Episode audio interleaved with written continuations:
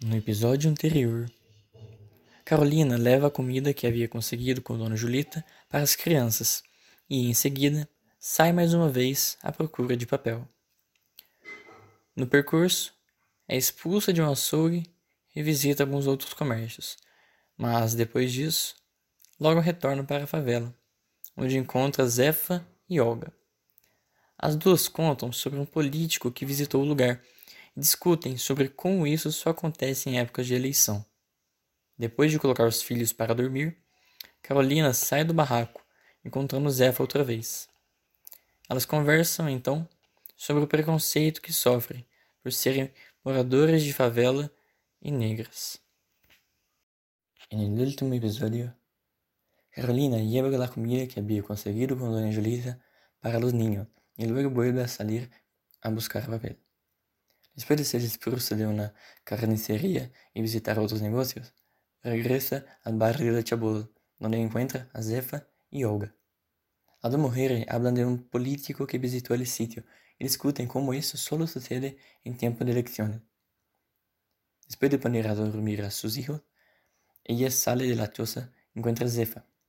Hablan entonces del perjuicio que sufren por ser residentes del barrio de Chabolas y negras. In the previous episode, Carolina takes the food she had gotten from Dona Julita for the children and then goes out again to look for paper. After being kicked out from a butcher shop and visiting some other business, she returned to the slum, where she met Zefa and Olga. They both tell her of a politician who visited the place and discuss how it only happens during election time. After sending her children to bed, she leaves the shack and finds Zefa.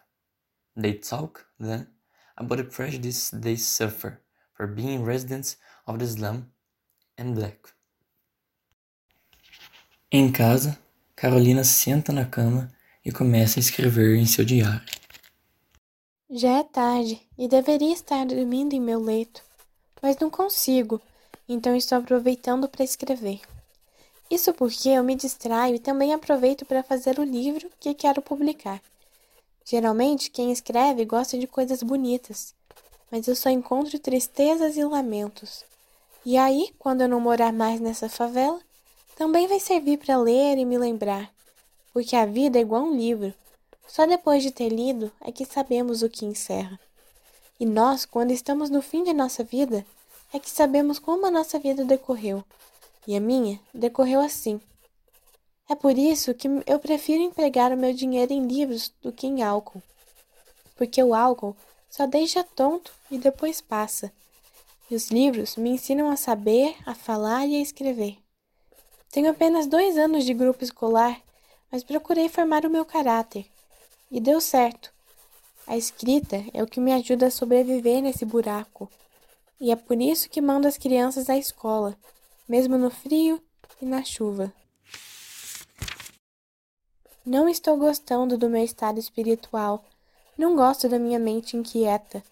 Mas os animais quem lhes alimenta é a natureza, porque se os animais fossem alimentados igual aos homens, havia de sofrer muito. Eu penso nisto porque quando eu não tenho nada para comer, invejo os animais. Como é horrível ver um filho comer e perguntar: tem mais? Essa palavra tem mais fica oscilando dentro do cérebro de uma mãe que olha as panelas e não tem mais. Quando cheguei em casa, estava com tanta fome. Surgiu um gato miando. Olhei e pensei, eu nunca comi gato, mas se estivesse numa panela ensopado com cebola, tomate, juro que comia. Porque a fome é a pior coisa do mundo. Ai, não dá para seguir escrevendo e pensando com tanta fome assim. A fome é a pior coisa do mundo. É cada coisa que passa pela minha cabeça que não seja coisa normal de se pensar. Preciso dar um jeito de trazer comida para essa casa. Vou procurar mais papel. Carolina se levanta da cama e vai para a rua.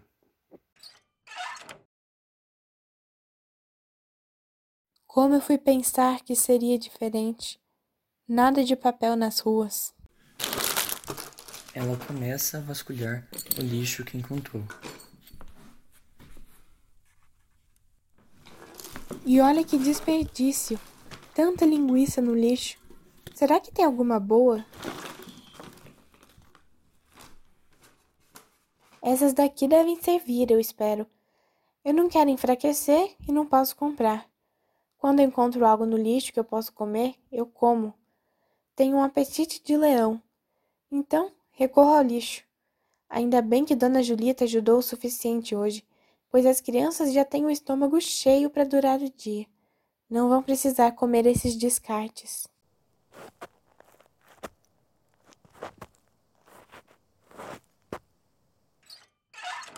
Mamãe, mamãe, e agora? Trouxe comida agora, mamãe? Essas linguiças aí são pra gente, mamãe? Não, filho. Isso daqui faz mal pra vocês. É melhor nem comer. Eu só como porque não tem outra escolha. Mas vocês são fortes, não apavora que amanhã mamãe cata bastante papel. Hoje foi um dia diferente. Mas não vai durar muito. As crianças entram em casa, resmungando.